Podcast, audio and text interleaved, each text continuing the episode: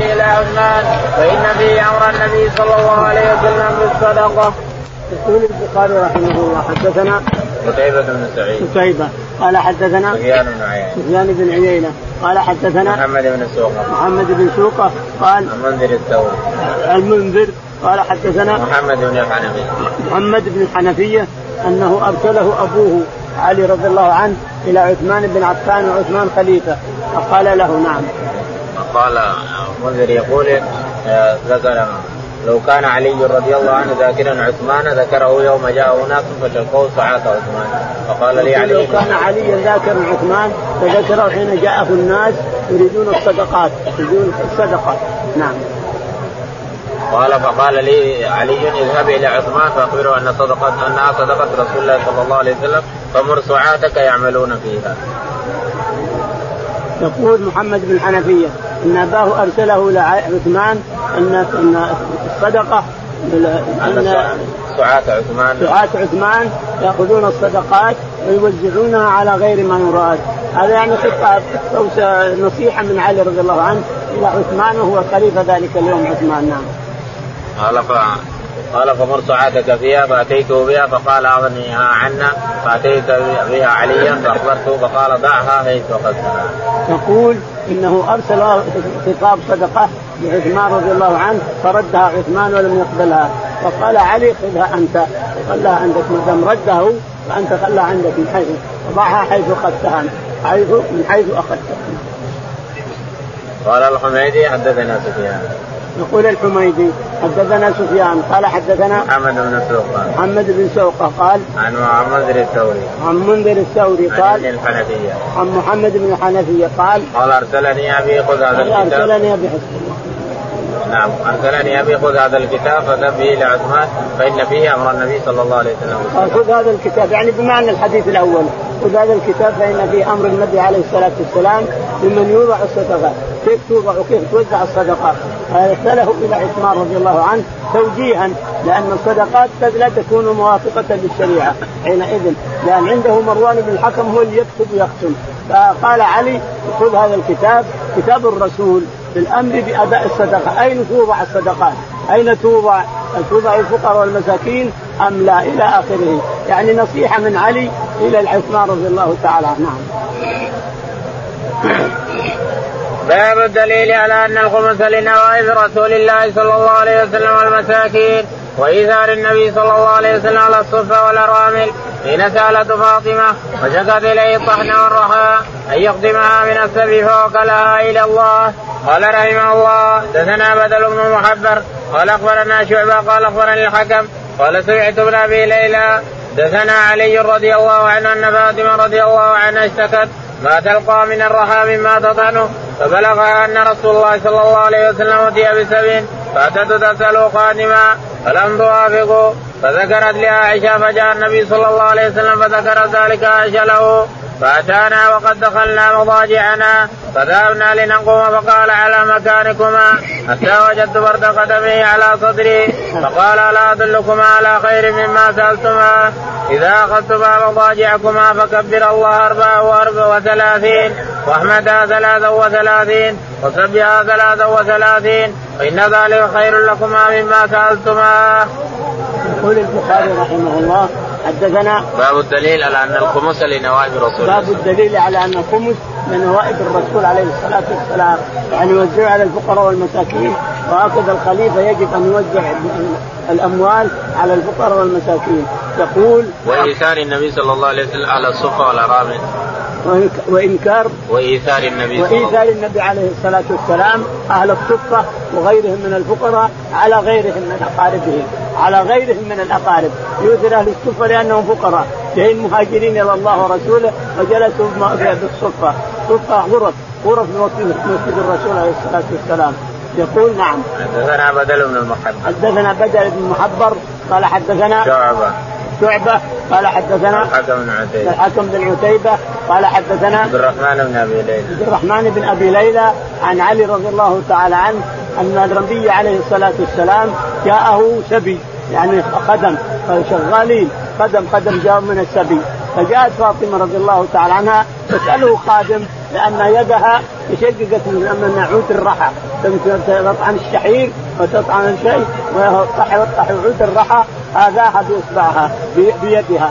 فشكت إلى النبي عليه الصلاة والسلام وطلبت منه خادم. فأتى جاءت بتطلب خادم ما حصلته عليه الصلاة والسلام إنما أخبرت عائشة. فلما جاء الرسول عليه الصلاة والسلام إلى بيتي أخبرته عائشة أن فاطمة أتت إلى هنا تريدك. فذهب ينتظر من هو؟ بينظر ما ما قصدها وما الذي تريد. فجاءهم وقد نام. علي رضي الله عنه وفاطمة نام. فأراد أن يقوم فقال على رسلكما على مكانكما. يقول فاطمة فجلس عندها قريب من صدرها حتى حست ببرد رجله على صدرها. فقال تريدون خادما؟ أنا أعلمكم بأحسن من ذلك؟ أعلمكم بأحسن من الخادم؟ قلنا نعم يا رسول الله. قال كب إذا اويتما إلى فراشكم وكذا فكبر 34 وسبح 33 واحمدها 33 فتلك تمام المئة. أن كل ما أريت أن تنام الإنسان في النوم أذكر هذه الأحداث. تقول فاطمة رضي الله عنها والله بعد ما أقول أقول هذه الاوراد إن الراحة تدور وأنا ما امسكه ما أمسك العود تدور الروحه من نفسها. تقول صارت الراحة. تدور وأنا ما امسكها كنت أقول الكلمات هذه وكفاني الله تعالى وتقدى خادما معي وهذا مأثور. التكبيرات هذه عند النوم تصبح الإنسان نشيط تصبح نشيطا. حاجات كلها مقضية. ترى أن النور أمامك الإنسان. وإذا ما قلت تصبح كسلان إلى آخر. نعم. باب قول الله تعالى وان لله خمسه يعني للرسول قسم ذا قسم ذلك. قال رسول الله صلى الله عليه وسلم إنما أنا قاسم وخازن. والله يعطي. قال رحمه الله حدثنا أبو الوليد. قال حدثنا شعبان سليمان ومنصور وقتاده سمعوا سالم بن أبي الجعد جابر بن عبد الله رضي الله عنهما قال ولد لرجل منا من الأنصار غلام فأراد أن يسميه محمدا. قال شعبة في حديثه بمنصور إن الأنصاري قال حملته على عنقه فاتيت بالنبي صلى الله عليه وسلم وفي حديث سليمان ولد له غلام فأراد أن يسميه محمدا قال سموا باسمي ولا تكنوا بكنيتي فإني إنما جعلت قاسما أقسم بينكم وقال حسين بعثت قاسما أقسم بينكم قال عمرو أخبرنا شعبا قتادة قال سمعت سالما عن جابر أراد أن يسميه القاسم فقال النبي صلى الله عليه وسلم سماه باسمه ولا تفتنوا بكنيته. يقول البخاري رحمه الله حدثنا باب قول الله تعالى فأن لله خمسه. باب قول الله تعالى فأن لله خمسه واعلموا أن ما غنمتم من شيء فأن لله خمسه وللرسول إلى آخر عليه الصلاة والسلام. يقول البخاري حدثنا يعني للرسول قسم ذلك يعني للرسول خمس ذلك خمس ذلك الرسول ولذي القربى واليتامى والمسيح إلى آخره. وقال الرسول انما أنا قاسم وخازن والله يعطي. قال الرسول عليه الصلاة والسلام إنما أنا قاسم والله يعطي. يعني إذا طلبتموني شيء أنا أقسم بينكم حقكم هذا لكن ربنا هو اللي يعطي. قد يعطي امرني أعطيك فلان وقد لا يأمرني. أنا قاسم والله معطي. أنا أعطي فلان وفلان لكن إنما أقسم أنا. والمعطي والآمر رب العالمين تعالى وتقدم فالإنسان لا يزعل. إذا أعطيته ومنعته لا يزعل لأن الأمر الله تعالى وتقدم إنما أنا أقسم بس. نعم.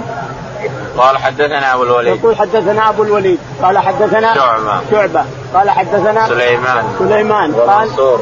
عن منصور. قال سليمان ومنصور وقتادة. سليمان ومنصور وقتادة. نعم. الثلاثة عن سالم بن أبي الجعد. عن سالم بن أبي الجعد. قالوا عن جابر قال عن جابر بن عبد الله.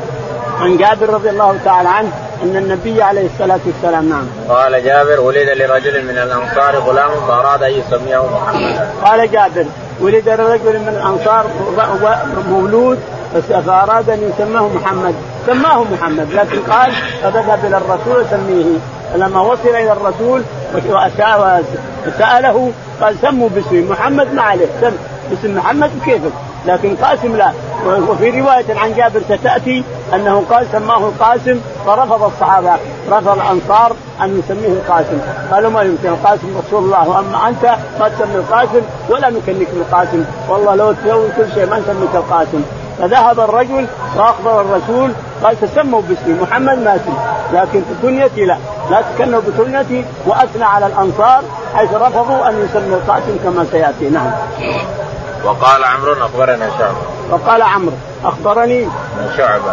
شعبة. قال حدثنا؟ قتادة. قتادة. قال؟ عن سالم عن جابر. عن سالم عن جابر رضي الله عنه أنه ولد مولود أراد أن يسميه القاسم فقال النبي صلى الله عليه وسلم باسمه ولا تسميه أنه أراد أن يسميه القاسم فقال الرسول عليه الصلاة والسلام سموا باسمي محمدا سموا. ولا تفتنوا بكنيتي. ما يمكن يقال أبا القاسم فتنادي يا أبا القاسم فيلتفت الرسول يلتفت هذا. ما يمكن يشتركان لأنه اسم. اسم تأتم الإنسان. حينما يلتفت الرسول وأنت لا تقصده وتسمي هذا ابا القاسم ماذا؟ ابا القاسم الرسول وتسمي يا أبا القاسم ابا القاسم يلتفت الرسول ويلتفت هذا هذا اسم كبير. اسم كبير نعوذ بالله وجريمة. حينما يلتفت الرسول وأنت لا تريده جريمه هذه. فتسموا باسمي محمد ولا تفتنوا بكيتي اطلاقا. نعم.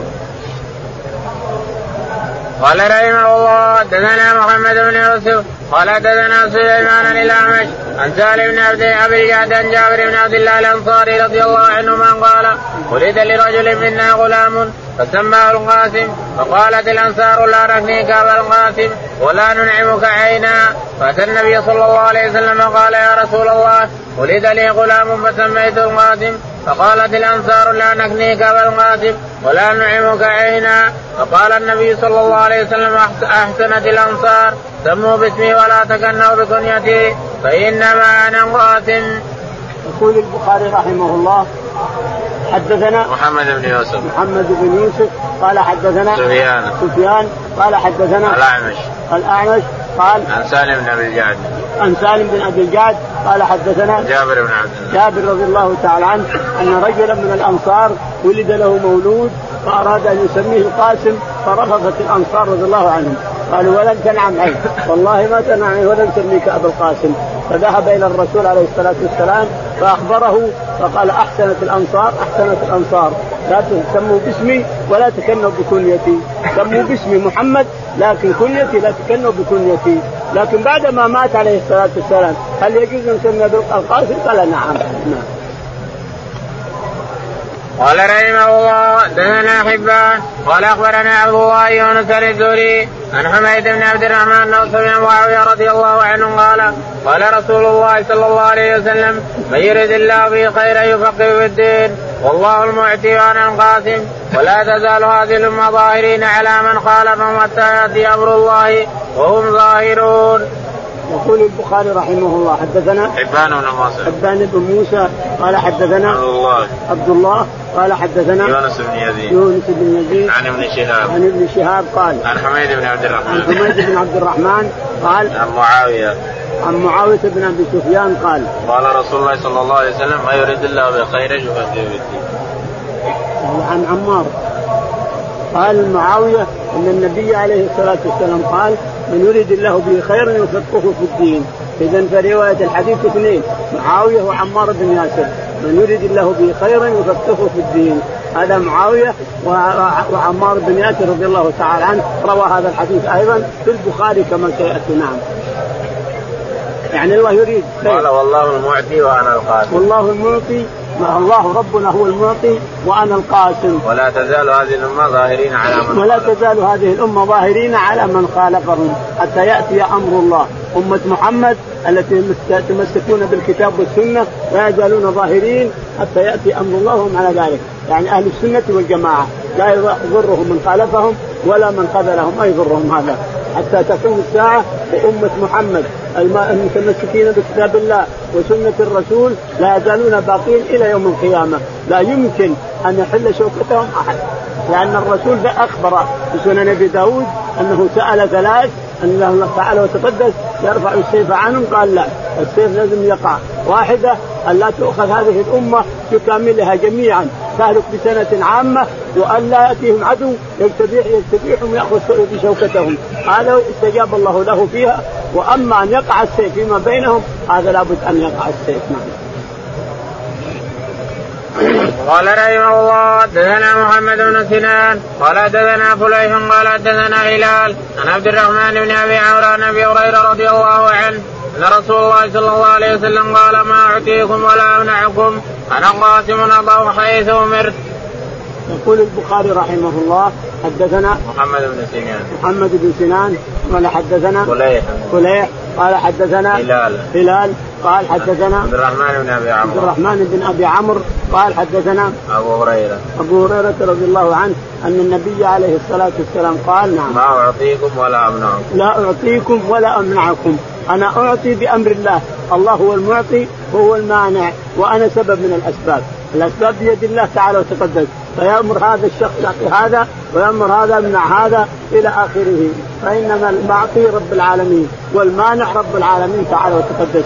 لا يشركه أحد في هذا نعم قال رحمه الله حدثنا عبد الله بن يزيد قال حدثنا سعيد بن أبي أيوب قال حدثني أبو الأسود عن ابن أبي عياش واسمه نعمان عن خولة الأنصارية رضي الله عنها قالت سمعت النبي صلى الله عليه وسلم يقول إن رجالا يتخوضون في مال الله بغير حق فلهم النار يوم القيامة.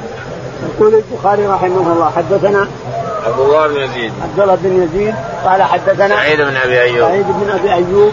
قال حدثنا أبو الأسود. أبو الأسود واسمه نعمان. قال حدثنا لا عن ابن أبي عياش واسمه نعمان. عن ابن أبي عياش قال واسمه نعمان. واسمه نعمان. قال حدثنا قولة عن قولة الأنصاري. قولة بنت السكن بن يزيد بن السكن الأنصاري رضي الله عنها أنها سمعت الرسول عليه الصلاة والسلام يقول نعم. إن رجالا يتخوضون في مال الله بغير حق. إن رجالا يتخوضون في في مال الله بغير حق لهم النار يوم القيامة. يعني يصرفون المال بيت مال المسلمين. يصرفونه في غير الكتاب والسنة. في غير ما يريد الله ورسوله لهم النار يوم القيامة. ناس يصرفون مال المسلمين مال المسلمين. يتخوضون فيه ويعطونه اناسا بغير حق لهم النار يوم القيامة. إن اناسا يتخوضون في مال الله يعني يصرفونه مصارف غير شرعية. لهم النار يوم القيامة. باب قول الله تعالى وحلت لكم الغنائم وقال تعالى وعدكم الله مغانم كثيرة تأخذونها فعجل لكم هذه وهي للعامة حتى يبينه الرسول صلى الله عليه وسلم قال رحمه الله حدثنا مسدد قال حدثنا خالد قال حدثنا حسين عن عامر عن عروة البارقي رضي الله عنه عن النبي صلى الله عليه وسلم قال الخيل معقود في نواسي الخير الأجر والمغنم إلى يوم القيامة. يقول البخاري رحمه الله حدثنا باب قول الله تعالى أحلت لكم الغنائم. باب قول الله تعالى أحلت لكم قول النبي صلى الله عليه وسلم قول النبي عليه الصلاة والسلام أحلت لكم الغنائم. أحلت لكم الغنائم وقول الله تعالى وعدكم الله وقول الله تعالى واعلموا أن ما غنمتم من شيء فأن لله خمسه وللرسول إلى آخره. نعم. قوله وعدكم الله مغانم كثيرة قوله تعالى وعدكم الله مغانم كثيرة تأخذونها. وعجل لكم وعجل لكم هذه وكف أيدي الناس عنكم. نعم. وهي للعامة حتى يبينه الرسول وهي للعامة حتى يبينها الرسول عليه الصلاة والسلام. كل آية تنزل فإنها للعامة حتى يبين الرسول أن هذه خاصة بهذه القبيلة وهذه خاصة بفلان وهذه خاصة وإلا فما ينزل من القرآن عام. نعم. قال حدثنا مسدد. يقول حدثنا مسدد قال حدثنا خالد. خالد قال حدثنا حسين بن عبد حسين المعلم قال عن عامر. عن عامر الشعبي قال حدثنا عروة البارقي. عروة البارقي قال قال النبي صلى الله عليه وسلم الخيل معقود في نواصيها الخير. يقول الخيل معقود في نواصيها الخير إلى يوم القيامة. الخيل معقود في نواصيها الخير إلى يوم القيامة. يعني أن الخيل إذا ربطت في سبيل الله فإنها معقود في نواصيها الخير إلى يوم القيامة. لكن إذا ربطت بالسباق وغيره والفخر والخيلاء فإنها إثم على صاحبها. لا شك في هذا. إثم على صاحبها ويجب في قيمتها الزكاة. يجب قيمتها تقوم وتزكى نعم. قال رحمه الله دثنا أبو اليمان قال أخبرنا شعيب قال دثنا أبو الزناد عن الأعرج عن أبي هريرة رضي الله عنه أن رسول الله صلى الله عليه وسلم قال إذا هلك كسرى فلا كسرى بعده وإذا هلك قيصر فلا قيصر بعده والذي نفسي بيده لتنفقن كنوزهما في سبيل الله.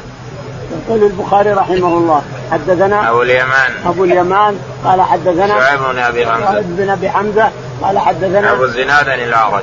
أبو الزناد عن الأعرج عن أبي هريرة رضي الله عنه أن النبي عليه الصلاة والسلام قال نعم. إذا هلك كسرى فلا كسرى بعد. إذا هلكت كسرى إذا هلك كسرى فلا يقوم كسرى. ما عاد فيه الشخص يدعى كسرى ودولة تسمى كسرى لإيران أو غير إيران.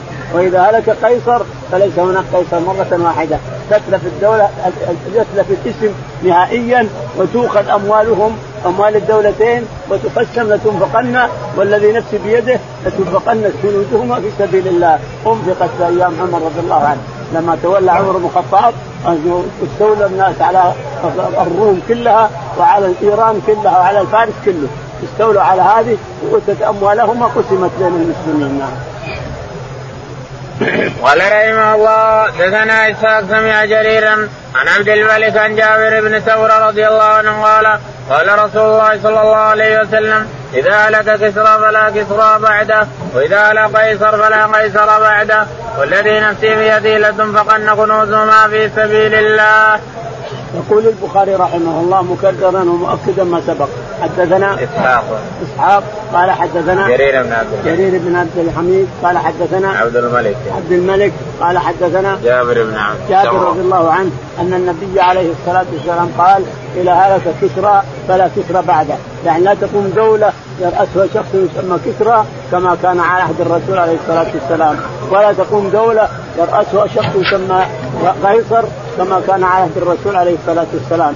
فقيصر للروم وهو هرقل وكسرى للفرس هلك كسرى حتى إنه شتى لما مزق كتاب الرسول دعا عليه الرسول عليه الصلاة والسلام واستولى الصحابه رضي الله عنهم حتى على نسائه وأمواله وصار يطردونه شخصيا ما معه أحد. لحاله حتى وصل إلى الصين. لما وصل إلى ملك الصين قال ما لك؟ كسرى كسرى تجيني وحدك أين أنت؟ ومن طردك؟ قال طرد الناس حفاة عراة، قال حفاة عراة يطردونك وأنت كسرى اللي تحدث الأمم، قال نعم جيتك وحدي، قال ارجع أخرج أخرج من بلادي، أخرج أخرج ما اويك وأنت بهذا الشكل، أخرج أخرج لا يقع عليك صلاه وانت عندي.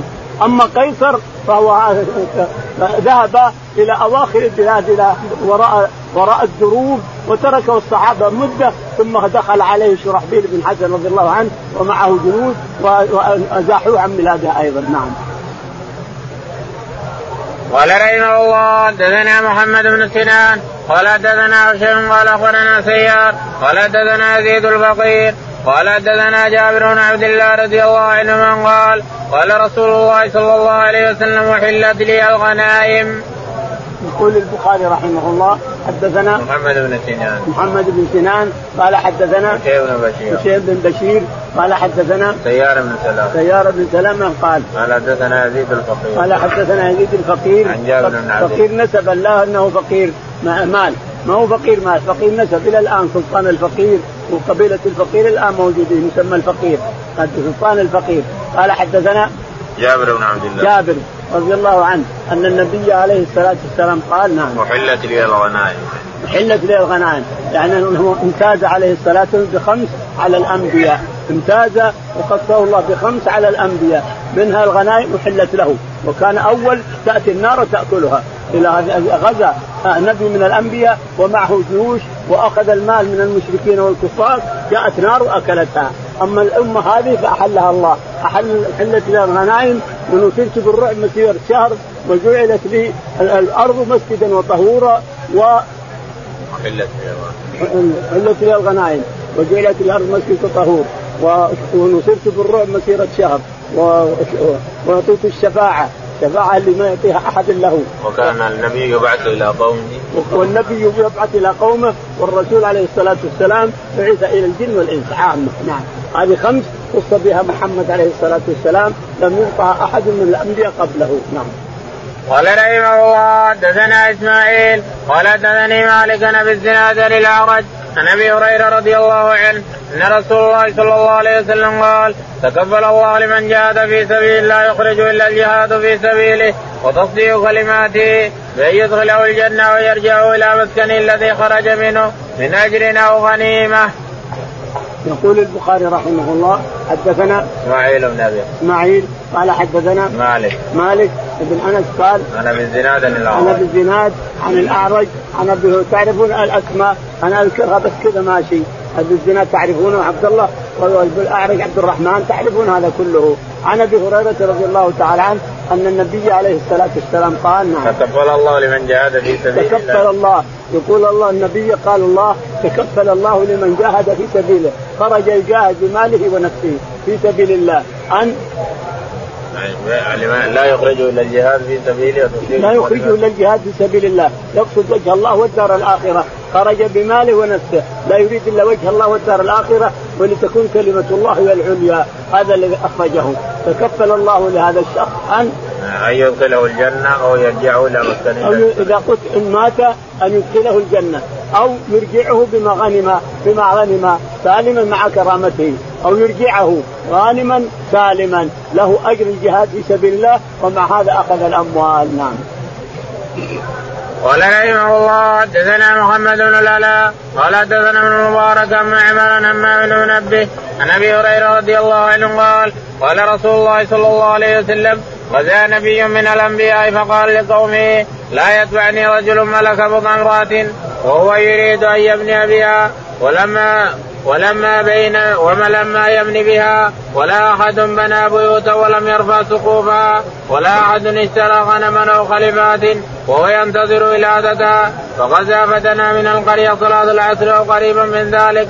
فقال للشمس إنك ماموره وأنا مامور. اللهم احبسها علينا فحبست حتى فتح الله عليه. فجمع الغنائم فجاءت عن النار لتأكلها فلم تطعمها. فقال ان فيكم غلولا.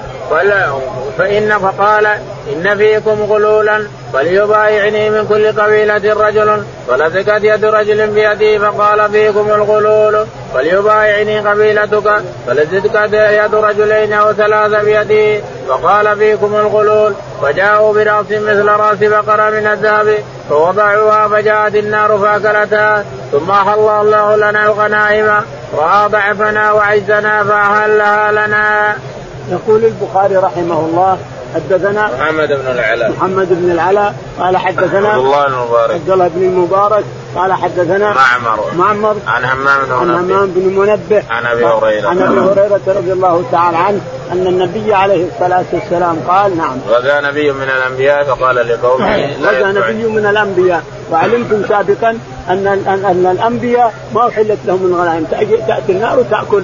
الغنائم اللي يغنمونها من المشركين يجمعونها هنا ثم تاتي تأتي النار وتاكلها هذا إذا كانت مقبولة. إذا كان ما في غلول. فإذا كان في غلول ما تأتي النار كما سيأتي. يقول فغزا نبي من الأنبياء هو يوشع بن نون. خليفة موسى عليه الصلاة والسلام غزا بيت المقدس وفيه مجموعة من اليهود. فلما غزاه كادت الشمس أن تغرب. فقال للشمس كفي أنت مأمورة وأنا مأمور. كفي ما تغربين حتى أفتح البلد حتى أفتح القرية. فوقفت الشمس مكانها حتى فتح القرية. لما فتح وأخذوا الأموال وأحصوها وأخرجوا اليهود وأخرجوا يمين محل برا خارج القصر. لما أخرجوها غابت الشمس وأتى من يوشع رضي الله عنه يقسم المال فقال النار ما جت جعلوا الغنائم ما جت النار. قال فيكم غلول. فيكم غلول يا هؤلاء. فقال يعني منكم من كل قبيلة الرجل. فبايعه من كل قبيلة الرجل فلصقت يده بيد شخص.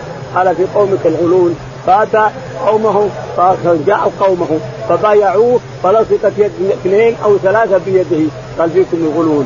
فجاءوا برأس ذهب. برأس مثل رأس البقرة ذهب أحمر فوضعوه فجاءت النار وأكلته. هذا الشاهد أن الغنائم ما حلت لأحد إلا لهذه الأمة لضعف الله الله تعالى لضعفنا وعجزنا وكرامة الرسول عليه عليه الصلاة والسلام. قال في أول الحديث لا يتبعني رجل ملك بضع امراه ولم وهو يقول النبي لما أراد أن يغزو لا يتبعني رجل من عقد على امرأة ويريد أن يبني بها لا يتبعني. أنا بغزي قال لقومه أنا بغزي أنا بغزي ولكن لا يتبعني رجل ملك على امرأة يريد أن يبني بها لا يتبعني. ولا رجل بنى قصور ويريد أن يسقفها لا يتبعني. ولا رجل عنده خليفات أو عنده غنم يولدها ويحلبها ويشرب منها لا يتبعني هؤلاء ولا هؤلاء. لابد تصير الدنيا مجردة. يصيرون اللي يتبعوني مجردين إلى آخره. نعم. باب الغنيمة لمن شهد الوقعة قال رحمه الله دثنا صدقة. قال دثنا قال أخبرنا عبد الرحمن مالك. عن زيد بن أسلم نبي قال قال عمر رضي الله عنه لولا آخر المسلمين ما فتحت قرية إلا قسمتها بين أهلها كما قسم النبي صلى الله عليه وسلم خيبر. يقول البخاري رحمه الله باب باب الغنيمة لمن شهد الوقعة. الغنيمة لمن شهد الغنيمة. الغنيمة تقسم على من شهد الوقعة. أما اللي يجي بعد بعد الوقعة ما له شيء. اللي يجي بعد الوقعة ما له شيء. ولهذا لم يقسم الرسول عليه الصلاة والسلام لابي هريرة وقومه دوس جاءوا بعد ما هو الغنيمة تقسم فلم يقسم لهم. أما جعفر واللي معه بني الأشعريين السفينتين فأعطاهم من الغنيمة قسم لهم من الغنيمة وفرح بجعفر حينما جاء. الشاهد قال حدثنا صدقة. صدقة بن الفضل. قال حدثنا عبد الرحمن. عبد الرحمن. قال حدثنا مالك. مالك. عن زيد بن أسلم. عن زيد بن أسلم. عن أبيه. عن أبيه أسلم. عن عمر بن الخطاب رضي الله عنه. قال لولا أن آخر المسلمين ما فتحت قرية. لولا أن آخر المسلمين يحتاجون ما فتحت قرية إلا قسمتها بين أهلها، لكن مشكلة إذا قسمت الأموال على الحاضرين وجاء أمم ماتوا هذولا وجاءت أمم تحتاج إلى شيء ما يلقون شيء، يقول لولا ما يأتون من المسلمين في الآخر لقسمت كل قرية نفتحها نقسمها بين أهلها. ولكن نخشى أن المتأخرين من المسلمين ما يلقون شيء نعم باب من قاتل للمغنم هل ينقص من أجره؟ قال رحمه الله حدثنا محمد بن بشار قال حدثنا غندر قال حدثنا شعبة عن عمرو قال سمعت أبا وائل قال حدثنا أبو موسى الأشعري رضي الله عنه قال قال أعرابي للنبي صلى الله عليه وسلم الرجل يقاتل للمغنم والرجل يقاتل باب قسمة الإمام ما يقدم عليه ويخضع لمن لم يحضره أو غاب عنه قال رحمه الله حدثنا عبد الله بن عبد الوهاب قال حدثنا حماد بن زيد عن أيوب عن عبد الله بن أبي مليكة أن النبي صلى الله عليه وسلم هديت له اقبيه من ديباج. مزرر بالذهب فقسمها في ناس من أصحابه وعزل منها واحدا لمقربة بن نوبل وجاء ومعه ابن المسور بن مخرمة فقام على الباب فقال ادعوا لي. فسمع النبي صلى الله عليه وسلم صوته فأخذ قبان فتلقاه به واستقبله بأزراره. فقال يا أبا المسور قبضت هذا لك يا أبا المسور قبضت هذا لك. وكان في خلقه شدة. ورواه ابن عليان ايهم قال قال حاتم بن وردان حدثنا أيوب عن ابن أبي مليكة عن المصور فقدمت على النبي صلى الله عليه وسلم أقبية تابعة الليث عن ابن أبي مليكة. يقول البخاري رحمه الله باب قسمة النبي صلى الله عليه وسلم ما يقدم عليه ويقبض لمن لم قسمة النبي عليه الصلاة والسلام الأموال اللي تقدم عليه يقسمها على الحاضرين. لكن هناك شخص قد يخشى لسانه. شخص في شدة وفي حدة شوية وقد يثور وقد ينسى نفسه حينئذ حين يسب فخبأ له. يقول البخاري حدثنا عبد الله بن عبد الوهاب. عبد الله بن عبد الوهاب. قال حدثنا حماد بن زيد. حماد بن زيد. قال حدثنا أيوب. أيوب السختياني قال عن عبد الله بن أبي مليكة. عن عبد الله بن أبي مليكة قال النبي صلى الله عليه وسلم هديت له اقبيه من ديباج مزررة من ذهب. إن النبي عليه الصلاة والسلام اتي باقبيه من ديباج مزررة بأزرار من الذهب من الذهب. فقسم الذي حضرت كلها على الصحابة رضي الله عنهم ولكنه خبأ واحد للمسوره للمخرمه المخرمه خشية من لسانه. أبو مسور. أبو المسور بن مخرمة. خشية من لأن في شدة وفي حدة وإذا غضب قد لا يعرف ما يقول يتكلم ولا عليه. فخبأ له خباء فلما علم أن الرسول قسم أخبيه قال لولده المسور خلنا نذهب إلى هذا الرجل ناخذ حقنا منه. فذهب إليه ووقف ببابه قال ادعوه لي دق الباب وادعوه لي دق الباب وادعوه لي. الله الله الله. دق الباب وادعوه لي خليه يخرج. فخرج الرسول لما سمع صوته خرج معه الخبا وحاط يده على الأزارين. انظر يا ابا مسورة خبأت لك هذا؟ وضع يده أعمى ما يشوف. وضع يده على الازارين انظر يا ابا مسورة خبأت لك هذا يا ابا مسورة خبأت لك هذا. لما لمسها وراى رضي ورجع. ولا في حدة لو تكلم ما قد ينسى نفسه إلى اخره نعم. قال قال وقال حاتم بن وردان حدثنا أيوب وقال حاتم بن وردان حدثنا أيوب يعني من طريق آخر. قال حدثنا ابن أبي مليكة ابن أبي مليكة عن المسور. عن المسور في معنى الحديث الأول نعم. وقال تابعه الليث عن ابن أبي مليكة. وقال أيضا تابعه الليث عن ابن أبي مليكة عن المسور بن مخرم. الحديث يقع على المسور نعم. باب كيف قسم النبي صلى الله عليه وسلم قريش والنظير وما اعطى من ذلك في نوائبه؟ قال رحمه الله حدثنا عبد الله بن أبي الأسود قال حدثنا معتبر عن أبي قال سمعت انس بن مالك رضي الله عنه يقول كان الرجل يجعل للنبي صلى الله عليه وسلم نخلات حتى افتتح قريظة والنضير فكان بعد ذلك يرد عليهم. يقول البخاري رحمه الله باب كيف قسم النبي صلى الله عليه وسلم قريظة والنضير؟ كيف قسم النبي عليه الصلاة والسلام أموال قريظة وأموال بني النضير، بني النضير قبل قريظة بعد الخندق، قريظة خانوا العهد مع الخندق وأما بني النضير سابقا اجلاهم الرسول عليه الصلاة والسلام وأنزل الله في قلوبهم الرعب لأنه الرسول أتى اليهم يريد أن يكلمهم ويحادثهم فبرز واحد براحة يلقيها على رأس الرسول عليه الصلاة والسلام فجاءه الوحي ومشى وقعت الراحة بالأرض وأخبر واخر جاء جبريل فأخبره أنه لازم يحتل الارضين من ثلاث سنين قبل الخندق فاحتل أراضي بني النضير قبل آه، قريظه بثلاث سنوات. وصارت للرسول عليه الصلاة والسلام لانهم ما اوجبوا عليه ما اوجبوا عليها بخيل ولا ركاب قال الله اللي أعطاهم إياها. انزل الرعب في قلوب هؤلاء صاروا يخربون البيوت وطلبوا الجلع إلى خيبر فاجراهم الرسول عليه الصلاة والسلام إلى خيبر وصالت أموالهم وقف للرسول عليه الصلاة والسلام لا لأنه لم يوجف عليها بخيل ولا ركاب الله ادخل الرعب في قلوبهم ولولا أن كتب الله عليهم الجلاء لعذبهم في الدنيا والآخرة. لولا أن الله كتب عليهم الجلاء يذهبون إلى خيبر رجل من المدينة لعذبهم في الدنيا والآخرة كما ذكر تعالى وتقدس في سورة الحشر. فالشاهد أن الله تعالى وتقدس جعل أموال بني النظير وديارهم وحدائقهم للرسول فقط بس. لأنه ما اوجف عليها بخيل ولا ركاب ما قاتله أحد ولا قتلوا بسيف ولا شيء. فهي وقف لله تعالى وتقدس ولرسوله وللمؤمنين خاصة للرسول. فجعلها الرسول عليه الصلاة والسلام لنوائبه ولأهل الصفة وللفقراء والمساكين جميعا. أما بني قريظة فهم بعد الخندق.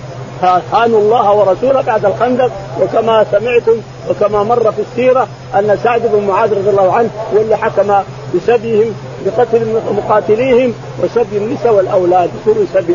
فقال حكمت بحكم الله من فوق سبع ارقعه فصاروا غنائم للمسلمين كافة جميع بني قريظة. منهم من كان ما, ما أنبت وأسلم محمد بن كعب القرظي والزبير وغيرهم. ما اسلم ما, أنبتوا فسلموا من القتل فصاروا من من حملة العلم. نعم.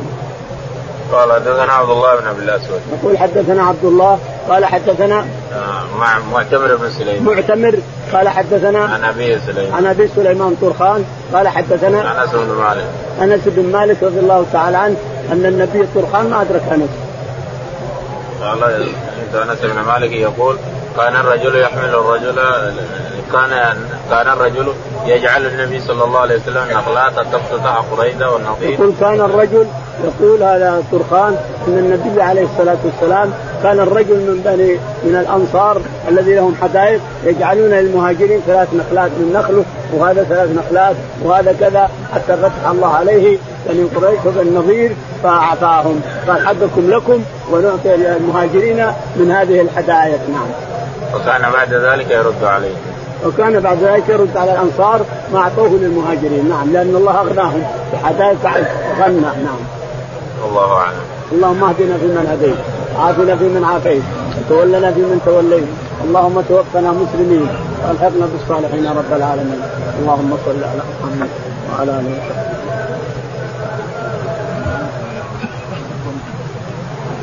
Amém.